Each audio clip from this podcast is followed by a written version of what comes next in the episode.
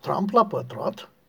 Sunt mulți cei care îl blamează pe președintele Trump, dar eu nu mă aflu printre ei. Asta nu din cauza vreunei simpatii deosebite, ce aș purta-o, ci mai curând în lipsa cunoașterii suficient de profunde a subiectului.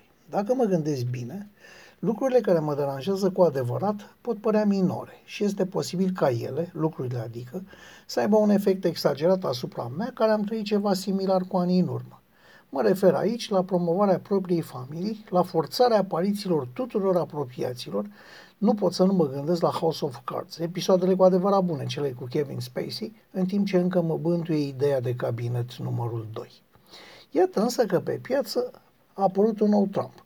Unul nou nouț, cu aceleași porniri belicoase, cu un limbaj asemănător și cu un discurs ce de multe ori pare copiat. Mă refer, ați înțeles, la Boris Johnson sau Bo Joe, noul șef al Partidului Conservator Britanic și din această cauză prim-ministru al Regatului Unit. De data asta, vreau sau nu, Bo Joe trebuie să mă intereseze mult mai mult decât varianta veche din USA. Trebuie să-l urmăresc pe omul care este de acord cu un Brexit fără acord, pe personajul care știe să socotească numai ce a dat UK Uniunii Europene, nu și ce a primit. Nu trebuie să uităm că același Bo Joe este practic clona președintelui Trump în problema migrației, iar noi, care avem mulți români care deja circulă pe stânga, trebuie să fim mai atenți la politica anti-imigrație a noului guvern britanic.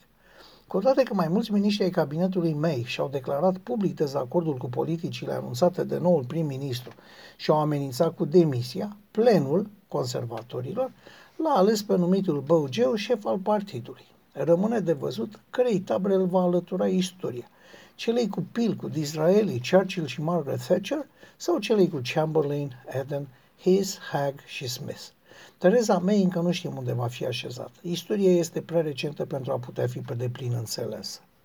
Așadar, discursul lui Boris Johnson trebuie să ne facă atenți și să ne țină treji atât pe noi cât și pe românii din UK, în timp ce din punct de vedere european, dacă noul premier britanic își ține promisiunile pentru care a fost ales, urmează o perioadă amintind de la Droger din anii 40.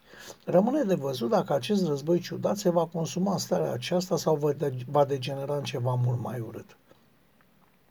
Din nou se dovedește că insulele britanice sunt așezate în coasta Europei dintr-un accident geografic și că interesele britanice n-au legătură cu bătrânul continent, ci cu zone mult mai exotice ale globului. În final, cine va pierde, cine va câștiga. Vom vedea. Să nu uităm însă prezentarea meteo de acum mai mult de 40 de ani de la BBC. Continentul este izolat, canalul e în ceață. Să urmeze cu ajutor american și nu numai o ruptură ireconciliabilă, cui va folosi? Așa se întreabă un om de pe stradă.